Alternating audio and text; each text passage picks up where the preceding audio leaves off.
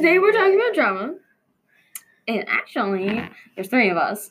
Because, yeah. And we used to not like each other. Yeah. But now we're making a podcast together for a grade. Yeah. Because we got over our drama and stuff. And now we're good friends. So, yeah. That stuff happens. Um, yeah.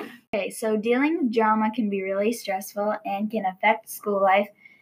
So not having it can be a lot more easier. oh. Today we're going to talk about each of our own problems with drama, not just with each other in the past. That's the end of the podcast.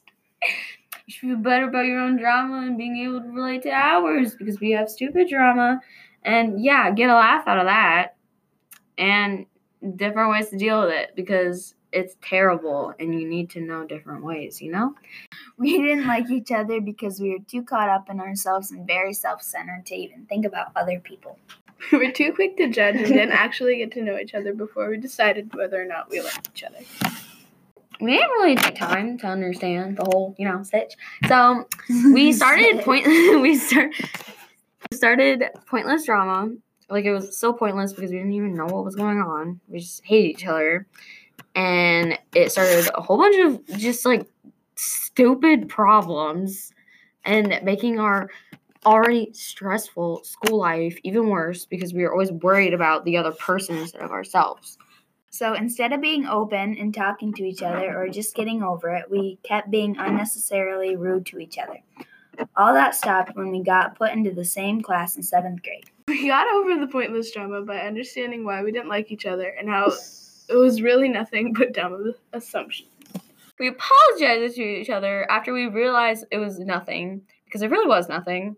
And then we got over it and we were all friends and stuff like that. After all that hard conversation, we started getting to know each other and realized we have a lot in common. And now we are really close and have a ton of hilarious inside jokes. Getting over drama can be a lot easier if you don't feed it and make it worse. So keep to yourself and don't put anything in writing. All right, so this is like some different ways to deal with drama because we obviously have a lot of experience. Um, and one way to get over it is to talk to people you had problems with. It's actually really hard to do, especially if you don't like them. But once you do it, it'll usually be resolved because you kind of just like fully understand the whole situation. If you're ever dealing with drama and you need help, you can always ask a parent, sibling, or close teacher. Another way to get over how you feel and realize that you can be the one causing the problem. It's hard to do, but once you do it, you probably won't deal with any drama again because you will understand its pointless. walking away from the entire situation. Just be like, um, that's stupid.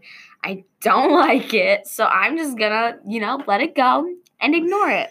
Because sometimes that's the best thing you can do. Because some people are in it just to be in it. They don't actually have any purpose. They're usually just jealous. So if you just leave the whole situation, they'll get bored and be like, okay, never mind then. So, this is how getting over drama can be beneficial.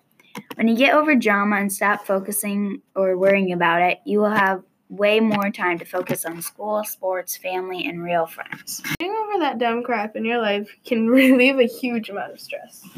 So when you get over drama, you can make new friends. It could be with the person you used to have problems with. Me personally, that has happened many times. Same thing with these two ladies. Ah, yeah.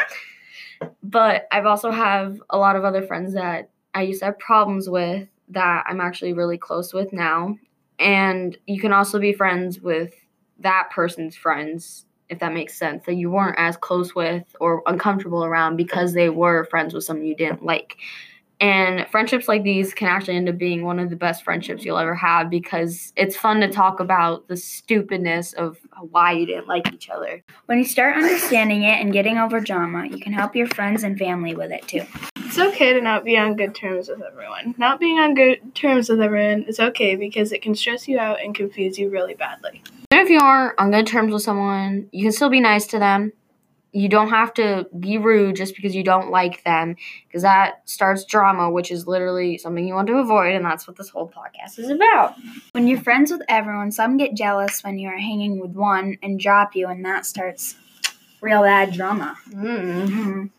There's so many negative impacts from unwanted drama. At least have a good reason for having conflict. so in conclusion you know end of the podcast drama is usually pointless. It's all mainly jealousy and ignorance and you got to get over that stuff and it'll usually just you know settle itself out and it'll kind of just go away you know? You might actually bond with your enemies because having like bad friends, you get over drama, and sometimes you agree with the stuff you say, and But in the long run, you'll realize that drama is just a huge waste of your time. Drama is normal, especially in your middle school years, but it's okay. It's normal.